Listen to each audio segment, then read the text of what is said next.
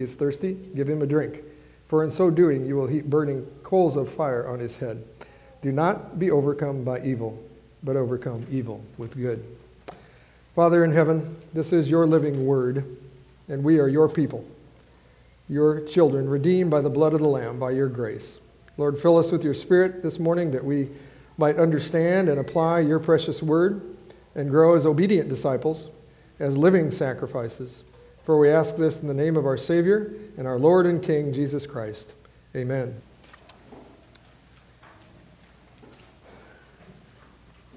Well, I'm not sure how often we actually hear that we are sacrifices. I mean, we know we're supposed to be sacrificial, but how often do we think about the fact that we are living sacrifices? We're called to be sacrifices that don't die, uh, at least not immediately, not by a knife. sacrifices that don't die, but live to serve. And I would think that Paul really got the attention of the saints uh, to whom he was writing at this time uh, when he uh, used these two words to be a living sacrifice. Uh, now, they knew much more than we do about living, what sacrifices are, what, what a sacrificial system is. Even if they weren't practicing in it, even if they weren't Jewish, they would have known you know, what it means. It means there's an animal, and it was taken, and it was killed, and it was bled, and it was slaughtered, it was burned. And uh, so they had a picture of this. So uh, my guess is that uh, living sacrifice, you know, that was, that was a little hard for them to get their head around. You know, like an oxymoron, a living sacrifice. How does that fit together? Um, and uh, if you notice the picture uh, in the uh, notes there, um, the illustration there is just meant to fix in our minds that a sacrifice involves dying to self. Right? That there's a man on the altar there and uh, yesterday, John Shepard was sharing with me that this uh, verse, in fact, had, um, uh, was very meaningful to him uh, as he was turning to the Lord.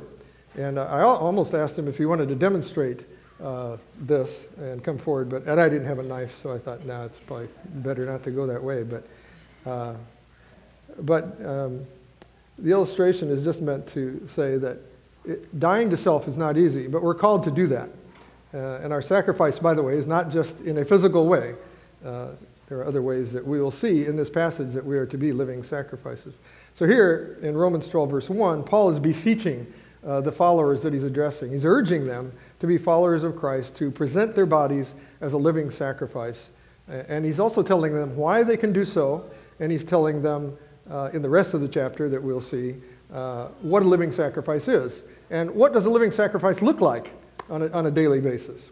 So, first of all, why are we living sacrifices? Or why can we be? Why should we be living sacrifices? In verse uh, 36 of chapter 11, uh, we read that, For of him and through him and to him are all things, to whom be glory forever. Amen. And then he begins by saying, Because of that, I now beseech you, I beseech you, therefore, brethren, by the mercies of God, that you present your bodies a living sacrifice, holy, acceptable to God which is your reasonable service, your reasonable worship. And first of all, you'll see that we are living sacrifices because we are servants. We are bond slaves now of an almighty sovereign God, of whom are all things, through whom are all things, and to whom are all things. Now, this doxology caps, of course, everything that he's written in the previous 11 chapters, everything that Paul's written. This doxology caps uh, what he was inspired to write and uh, God alone is worthy of this sacrifice because of all that came before, all, all that He did to justify us, to bring us to Himself. These offerings are the offerings of a righteous life. That's essentially what we're saying by what we do. Uh, we, these are our offerings of a righteous life. We are consecrated to Him because of Him and through Him and to Him are all things, including us. Do you not know, brothers and sisters, do you not know that your body is a temple of the Holy Spirit who is in you, whom you have from God, and you are not your own. For you were bought at a price. Therefore, glorify God in your body and in your spirit, which are God's. So we are not our own. We are bought at a price. And as redeemed servants, our aim is to please, or should be to please our Master and our Lord, and to do His will, not our will. And Jesus said to those who uh, said, Well, we want to follow you. This is what he said to them. Well, if anyone desires to come after me, let him deny himself, essentially die to himself, take up his cross daily, and follow me. Secondly, we are living sacrifices because to him belongs all glory. To him belongs all glory. For of him and through him and to him are all things, to whom be glory forever. And uh, any acts of righteousness or service uh, that we do, which pleases him, is certainly all by his grace. Uh, and so it's for his glory alone, not ours. His grace makes us able to be living sacrifices for his glory. We, our whole purpose in life is to glorify him as a living sacrifice until he calls us home, until he comes again. Thirdly, uh, we are living sacrifices because we know his mercy. And Calvin said this uh, of this particular part Until men really apprehend how much they owe to the mercy of God, they will never, with a right feeling, worship him, nor be effectually stimulated to fear and obey him. Paul was beseeching the saints then, uh, and we're, we are certainly urged still now to present or offer ourselves uh, as living sacrifices, our bodies. Now, you know, living sacrifices seems uh, a little hard to grasp, of course, because a sacrifice was killed, um, and yet we are to continue to offer ourselves daily to the Lord uh, as a sacrifice of thanksgiving and praise for His mercy to us. So we continually offer all that we are in body and soul to Him, and we lay ourselves essentially in a sense, again and again on the altar because of his mercy in saving us. Our service is a constant act of love and thankfulness to him who sacrificed himself for us. And then, last, uh, we are living sacrifices because it is our reasonable spiritual service of worship. You know, because we were made holy and set apart by the mercy of God in Jesus Christ, our sacrifice of service is acceptable now to God our Father. Imperfect as it is, Yet we are growing in holiness by His grace. And it's very reasonable that we daily offer ourselves in the service of the one who died for us. Our Master is worthy of a sacrifice of praise. In Psalm 4, we're exhorted offer the sacrifices of righteousness. Offer the sacrifices of righteousness. And to do that, uh, the word righteousness, righteous comes from uh, Old English, and it was right wise. And it meant if you're wise, you're, you are wise in what is right. So righteousness is doing right, very simply. And the Psalms talk of offering a sacrifice of joy, different kinds of sacrifices. There's a sacrifice of joy to the Lord, there are sacrifices of thanksgiving, there are sacrifices of praise.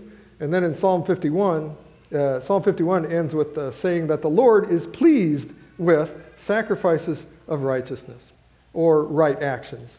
Uh, in that case, in that case it was uh, the right action of confession and, and contrition. In Hebrews 13, says, Do not forget to do good and to share, with, for with such sacrifices God is well pleased. And it's appropriate and very reasonable that we offer ourselves as living sacrifices as this pleases the Lord. So, we are living sacrifices, and uh, we must remember uh, what it means. You know, what, well, what does it mean to be a living sacrifice? And to answer that, we must remember essentially two things, I think who we are and whose we are. We must be reminded of those two things. First of all, a living sacrifice is a servant who is not being conformed uh, to a world system that displeases his master. We cannot displease our master. That is, a servant uh, does not do that. We are servants, we are bond slaves, and we can't just do anything we want anymore. Praise God that that's the case. Uh, we are now slaves of righteousness we are no longer slaves of sin. And I think every morning we should think of, or maybe reread Romans 6, or often, anyway, more often than we do, read Romans 6 and remind ourselves that we are now united uh, in Christ. And verse 13 says, Do not offer, do not present, or do not offer your members as instruments of righteousness. Don't do that anymore to unrighteous uh, to sin, unrighteousness to sin, but present yourselves or offer yourselves to God as being alive from the dead and your members as instruments of righteousness to God. In 1 John, uh, it says, Do not love the world or the things in the world. For all that is in the world, the world system, the lust of the flesh and the lust of the, the eyes and the pride of life is not of the Father, but is of the world. And the world is passing away, and the lust of it. But he who abides uh, in God uh, will, uh, in the will of God, abides forever.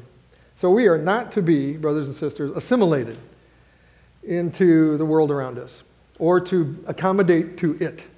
we are citizens of heaven, being prepared for our eternal home by our acts of service now. And our acts of service uh, also point people to the Lord. Secondly, a living sacrifice is one who is being transformed, being changed. Romans 6 goes on and it says, Reckon yourselves de- to be dead indeed to sin and alive to God in Jesus Christ our Lord. Now, reckon here means to count on it. You reckon it, it's a done deal. You wake up and you say something like, Lord, I count myself dead to sin today and alive to you in Jesus Christ. So you are alive to God in Christ Jesus. So work now with all that you have, work with all the strength that He gives you to continue to grow in righteousness and to be transformed and conformed into His image from one degree of glory to another. In Romans 8, it says that we were predestined to be conformed to the image of His Son. Our transformation then began when uh, the Spirit opened our eyes to our sin and our need of repentance, and then enabled us by faith to come to Christ. Uh, one of the best summaries of, of this process is in the Shorter Catechism, number 31, and uh, it, it's on effectual calling. And, and when God calls, it is effectual. So, effectual calling is the work of God's Spirit, whereby convincing us of our sin and misery, first of all, enlightening our minds in the knowledge of Christ, and renewing or transforming our wills, he does persuade and enable us to embrace Jesus Christ freely offered to us in the gospel. So, by the Spirit's work, we are convinced of our sin, our minds are enlightened so that we can know the Lord, we can see Him, our wills are renewed so that we can even uh, decide to, uh, by faith, follow Him, and then we can embrace Him. In 2 Corinthians 3, says that we are all, with unveiled face now, beholding as in the mirror the glory of the Lord, are being transformed or transfigured. The same word is used for the transfiguration. We are being transformed into the same image from glory to glory, just as by the Spirit of the Lord. So the Spirit of the Lord is transforming us from glory to glory, more and more into the image of the Lord. And our minds are being transformed as we meditate on and, and obey the Word as the Holy Spirit illuminates it to us and empowers us to live it. Now, rejoice uh, that this also means even our bodies will be transfigured when the Lord returns. In Philippians, it says that the Lord Jesus will transform our lowly body that it may be conformed to his glorious body. And the older I get, the more I long for that day as my body uh, knows how weak it is even more. And then, uh, third, a living sacrifice is one who is proving by his service the will of God. Now, those who understand the will of God, because their minds are being transformed, show it by righteous actions. That's what we do. We show to the world what the will of God is, or the law of God is. And, and we can tell, of course, and we should tell um, about the, His will. Uh, and we should also show it. It should also be seen. And we can show that His will is good and what good even means uh, what is acceptable to our Creator and what is His perfect will in Christ. So, now that we know why we can be and should more overtly be living sacrifices, and been reminded a bit of what a living sacrifice is and is becoming, uh, Paul gives a number of ways here of how a living sacrifice acts, or what a living sacrifice looks like, maybe on a daily basis. So let's look at what does a living sacrifice look like in action,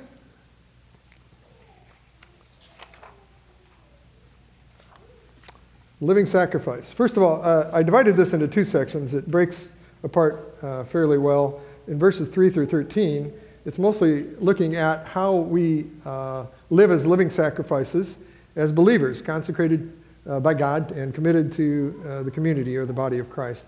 And then the second part was a, a little more about how we relate to those outside of the body. First of all, verse 3 says, For I say, through the grace given to me, to everyone who is among you, not to think of himself more highly than he ought to think, but to think soberly as God has dealt to each one a measure of faith. So a living sacrifice serves humbly by faith. And so they're not given to comparison. Um, 2 Corinthians 10 says, We dare not class ourselves or compare ourselves with those who commend themselves, but they, measuring themselves by themselves and comparing themselves among themselves, are not wise. So a living sacrifice serves not because they want to be better than others uh, or prove something. They, they do it because they have a realistic assessment of their gifts, of what God has given them. And that's what it means here uh, to think soberly. You have a realistic assessment of your gifts. And they also have a measure or uh, an understanding of the faith that they have to use them. They are thankful for their own gifts and they are thankful for the gifts of others. Verse 4 For as we have many members in one body, but all the members do not have the same function, so a living sacrifice respects our, the unique services in the body, the unique gifts. Uh, they can deal with differences. Differences are okay with them. Uh, they're not looking down on them or being jealous of them, but rejoicing in the differences. And diversity certainly enriches us. Uh, it, it's challenging sometimes too, but we are blessed by the diversity in the body. John Calvin, in his commentary on this, said, The society of the godly cannot exist society of the godly cannot exist except when each one is content with his own measure and imparts to others the gifts which he has received and allows him in turn to be assisted by the gifts of others.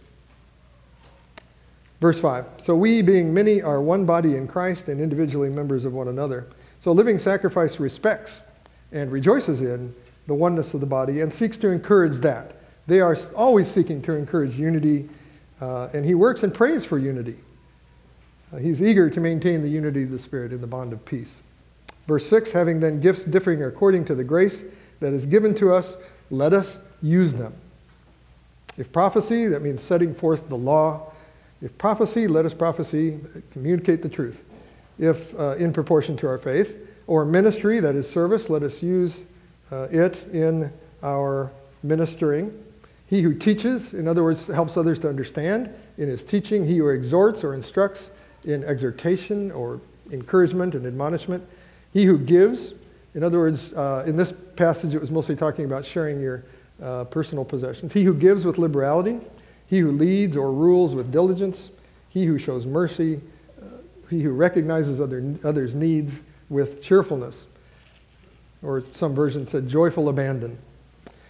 Now in 1 Peter 4, uh, actually, I think I've shared this before, but if you want to remember the four pa- main passages uh, that have to do with gifts in the New Testament, there's two 12s and two 4s. There's Romans 12 and 1 Corinthians 12. There's Ephesians 4 and 1 Peter 4. It's an easy way to remember. So 1 Peter 4, verse 10 says, As each one has received a gift, minister it to one another. In other words, let us use them. Minister it to one another as good stewards of the manifold grace of God. Now, a living sacrifice serves the body of Christ by offering, offering himself and his gifts, offering the gifts he has been given by God in the work of building up the church. And uh, in our membership covenant, under the section called I Believe in an Every Member Ministry, uh, one of those uh, points is this I will seek to glorify God by identifying my gifts, both natural and spiritual and responding to God given opportunities to use them. I promise to support the church in its worship and work to the best of my ability. So, all of you who have become members here have vowed just that. And uh, we learn, by the way, what those gifts are. If you're not sure what those gifts are, you, you learn that by offering yourself. You just Put yourself out there as a living sacrifice. God reveals your gifts as you offer yourselves in service. A car that isn't moving cannot be steered anywhere. Verse 9 Let love be without hypocrisy, abhor what is evil, cling to what is good. Now, we are called here to communicate and to show love from a sincere heart of love, not for gain or to impress anybody. Now, a hypocrite, uh, as we've said before, it wasn't back then was an actor who wore a big mask uh, but a living sacrifice loves without a mask in a genuine way. We are to love one another as Christ loved us. We are, I believe we are growing here in doing that in this body by His grace. And may it overflow here. May the Lord make us increase and abound in love to one another. Also, a living sacrifice is growing in, it, in his or her hatred of sin and evil. And in fact, it sickens him. It's becoming more and more repulsive to him.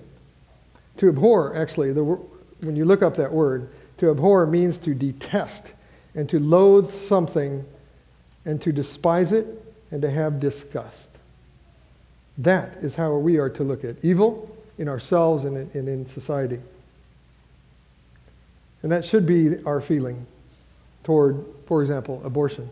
And I know it is here, uh, the murder of babies. Now, if you want to, you want help in loathing something evil, just this week I went to a new website. It's called babiesaremurderedhere.com. Go to that website, or go to the Abolish Human Abortion website. In Psalm 97, it says, You who love the Lord hate evil.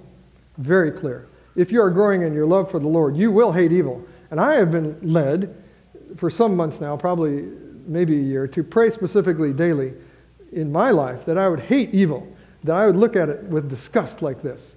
And I've been praying it that it would be so in our, in our body. Proverbs 8, verse 13 says, The fear of the Lord is to hate evil. Again, if you're growing in the fear of the Lord, you will hate evil. Now, we can't be passive to evil or just lament about it in us or, or in society. Uh, let's, so let's ask the Lord to give us an intense revulsion of evil wherever we see it, in us or in society. Should, and we should not cling to our sin or in any, any evil. We must cling, it says, to what is good. Now, the word cling here turned out it meant uh, stick like glue. So you figure out what is good and you cling to it. You, you don't let it go. Uh, we're to cling to what is good and pleasing to God. In Psalm 119, David said to the Lord, I cling to your testimonies. And then uh, in verse 2 of this passage, in Romans 12, it says that uh, the will of the Lord is good. It's good and acceptable and perfect. And we are to cling to it. We're to cling to his law. And if we cling to what is good, we will then greatly encourage each other in that. Verse 10 says, Be kindly affectionate to one another with brotherly love, in honor, giving preference to one another. Basically, two verses could help explain this. Ephesians 4:32, "Be kind to one another, tender-hearted, forgiving one another, even as God in Christ forgave you." And then in Philippians 2, 3, and 4, let nothing be done through selfish ambition or conceit, but in lowliness of mind, let each esteem others better than himself. Let each of you look out not only for his own interests, but also for the interests of others. So let's offer ourselves, let's sacrifice ourselves by being kindly affectionate to one another in brotherly love with the affection of kindred. It's what we are. We're, we're a family with forgiveness. And we can show this affection by giving preference to one another. As each person uh, in the Trinity, as Phil shared last week, we see in the Trinity how they also uh, gave preference. They honored each other. And we should ask ourselves, I think, more often how can I honor each person in this body? How can I speak words that build up each person here, from the youngest to the, to the oldest? Verse 11, not lagging in diligence, fervent in spirit, serving the Lord. And let us encourage each other to be zealous. And to be zealous means you are far away from being half hearted. You're going the other way. You're not half hearted, you're not slothful in whatever you do. In fact, whatever you do, uh, do it heartily as serving the Lord, and not men. We can encourage each other not to become weary in well doing and not to lose heart by praying that we would be fervent. Or some passages uh, refer to this as being aglow in the Spirit, because we are aglow. We can be filled with the Holy Spirit. And if we are zealous and diligent, we are acting as living sacrifices, serving the Lord. Now, this list, I know, this is, okay, so kind of a long list. I like to go through Romans 12 uh, periodically because I want to know am I walking with the Lord? What is my walk with the Lord like right now? And it is kind of a long list, but I would encourage you to uh, be thinking about maybe the Lord will lay on you one of these points that you think, oh, I'm, I'm not really offering myself very well in this way. So ask Him to lead you in that, and, uh, and He will give you grace.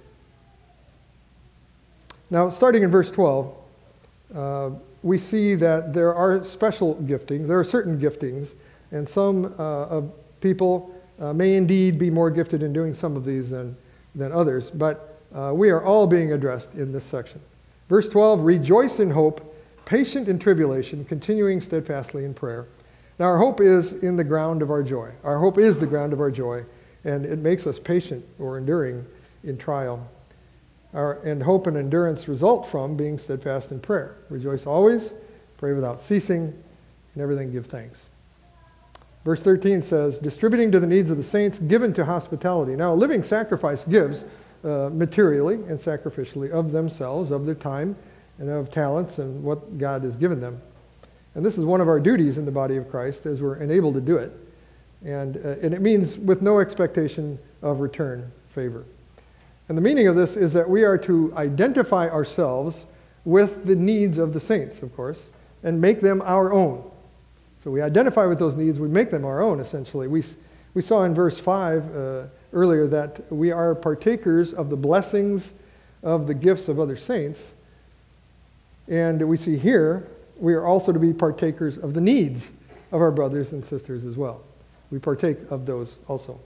And to be given to hospitality means we actively pursue it, not just after we hear of something or see something down the road. We actively pursue being uh, hospitable and looking for occasions. And those occasions will present themselves by the grace of God if we're alert to our duty here and, uh, and the blessing of being hospitable. By this we know love, because he laid down his life for us. And we also ought to lay down our lives for the brethren.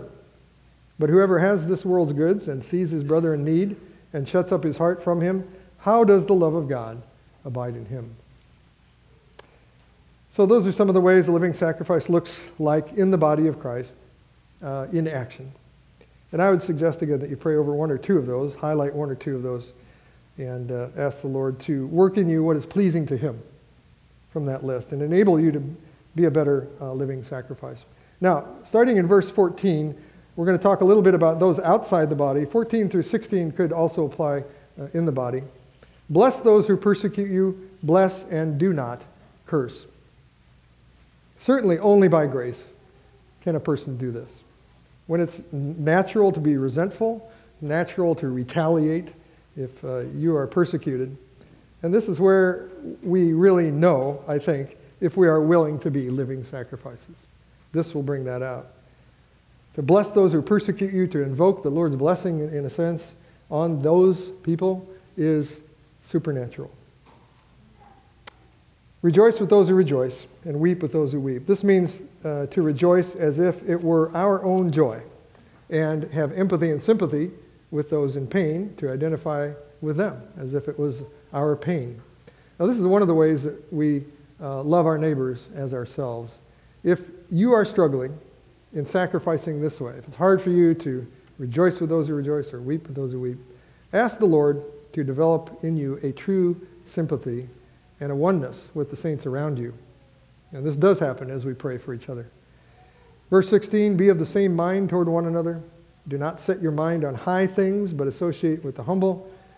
Do not be wise in your own opinion. Now, we should have the mind of Christ. We should be growing in the mind of Christ, who humbled himself. And we're called to be like minded. That's what he called us. He said, Be like minded in the body. There should be no cliques, there should be no status trips, there should be no head trips. Uh, the things that God has given us should never cause us to elevate ourselves above others. And a humble person is rare, right? A humble person is rare, rare enough in the church, certainly rare in the world. Um, but we are to be known for our humility in a world of prideful people. And this is a strong testimony that we are in Christ, and it's a witness of his power and, and the power which is transforming us.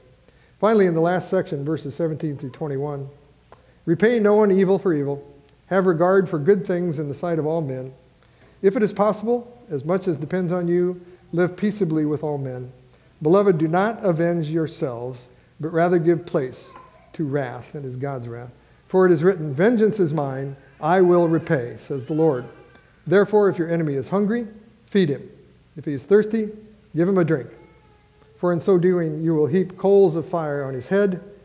Do not be overcome by evil, but overcome evil with good. So we are to abhor what is evil, and thus not to pay it back uh, or retaliate with it, which would just cause us to be overcome by it, frankly. We are to be overcomers. We're to overcome evil with good, and at the same time, we should press our civil magistrates who have the power of the sword to uh, be against evil. They should be against evil. And we are also to cling to what is good in the sight of all as a testimony to God who defines good. Again, his will is good and acceptable and perfect. If it's possible, as much as it depends on you, live peaceably with all men. Well, it may not always be possible to live in peace. We should strive for it, but uh, if to do so we must act unbiblically, or if peace means giving in to sin, uh, then we may not. But the wisdom from above, in James 3, it says the wisdom from above is first pure and then peaceable. So the second in that list uh, is peaceable. It's the, the wisdom from above brings peace. So we must use every means within us as living sacrifices to maintain peace. Blessed are the peacemakers, for they shall be called sons of God. In verse 19, Beloved, do not avenge yourselves, but rather give place to wrath, for it is written, Vengeance is mine, I will repay, says the Lord. Now, if we tend to get even, if we tend to want to get even, uh, we should ask ourselves uh, Do I believe God is sovereign? Do I believe He's a perfect judge and He forgets nothing? And His wrath on sinners will surely come, and vengeance belongs to Him. To take His place in this is to create, just create more strife and more pain. Our Lord in the scriptures uh, of the Lord, it says that when He was reviled, He did not revile in return. When He suffered, He did not threaten, but committed Himself to Him who judges justly. And that's what we should do rather than pay back. Verse 20 Therefore, if your enemy is hungry, feed him. If he is thirsty, give him a drink, for in so doing you will heap coals of fire on his head. Now, some of you remember uh, before we uh, were located here, we were in a sense under attack, and we wanted to go out and give some hot chocolate to those cold people demonstrating against us outside. And we didn't do that because the police said, no, you, you shouldn't do that. But it, it, essentially, this was probably what would have happened had we been able to do that. Uh, we are to um, honor the Lord in that way. And we can bring, bring, I think, a burning sense of shame on our enemies, on the enemies of the Lord, by showering kindness on them. This may cause them to repent and turn to the Lord, and, and is one way we do overcome evil. Do not be overcome by evil, but overcome evil with good. Now, the world does exactly the opposite of this. They think they can overcome evil by more evil. They think overcoming evil with good is impossible. It's foolish. It, it doesn't work, they think. It's, it's weak. And in this section, the 17 through 21, we see that the living sacrifices, uh, living sacrifices are overcomers of evil by the power of the Holy Spirit. We are children of the Lord who himself overcame evil with good by his sacrifice for us. And he is our example. And may we know his grace as we offer ourselves to him as living sacrifices. Let's pray.